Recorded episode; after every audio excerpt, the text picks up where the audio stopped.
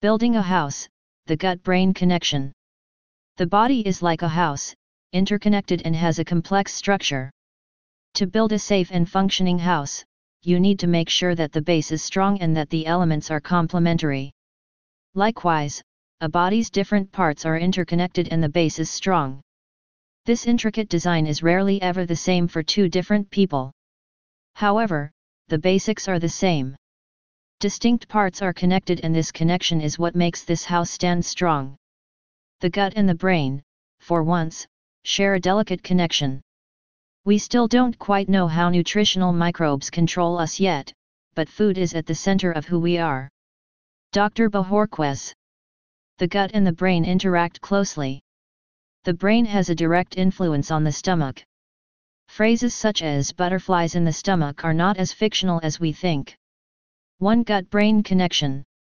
The guts and brain communicate through nerves. The gut-brain axis transforms food into feelings. The skin of the intestine is covered with cells, one of which is the gut sensor. They sense and react to the environment.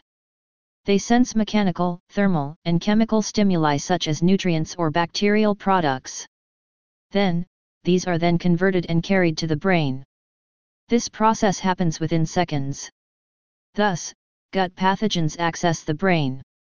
According to Duke University, this knowledge helps in creating a base for designing treatment for disorders related to altered gut-brain signaling. 2. Relation to mental health.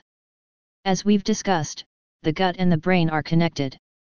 The Mental Health America organization sheds light on the link between having mental health problems and gut problems. Some of these are heartburn, indigestion, bloating, acid reflux. A. Anxiety and depression. Anxiety and depression can cause changes in the gut. This is mainly due to the response of the body to stress. When our flight or fight mode is activated if we're in danger, the brain quickly leaches on nutrients in order to survive. If the danger persists, the body is bound to run and burn out. B. Eating disorders. Eating disorders take away so much of the healthy way the body should work. Anorexia, bulimia, and binge eating disorders are some of these disorders. Since the brain relies heavily on nutrients, eating too much, too little or unhealthily will affect its functioning. Even orthorexia, which is the fixation on healthy food, impacts the brain negatively because it comes packed with obsession. According to the American Psychological Association, the percentage of people who die because of eating disorders is way higher than it should be.